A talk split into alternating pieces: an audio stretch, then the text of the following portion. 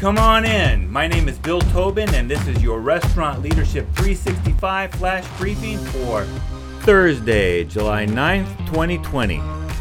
There's an ongoing debate among restaurant leaders about whether you should even respond to online reviews. Some say don't respond, and some say respond to every review possible. I tend to fall into the camp of respond to almost every review. review.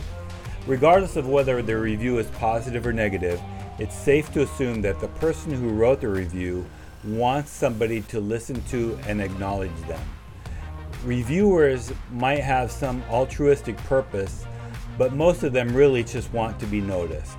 So, unless you're getting more than 10 reviews a day and you have no social media manager, I would try to respond to as many reviews as possible on a timely basis.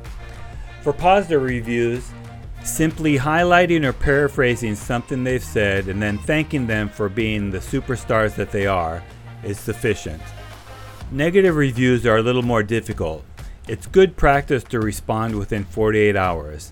Once again, thank them for their review and then politely apologize for the guest's inconvenience. Don't try to explain why a mistake happened, but it is okay to describe your dish or service as it's supposed to be. Remember that this reply will likely be seen by many people, and this is your chance to describe your product. Finally, ask to take the conversation offline, offering your email or your phone number. When you do talk offline, offer to make it right, whatever you have to do. So, your task for today Assign a team member to respond to your online reviews. Now go make it happen. Do you have a comment or a tip for restaurant leaders? Text me at 808 201 0550 or find me at restaurantleadership365.com.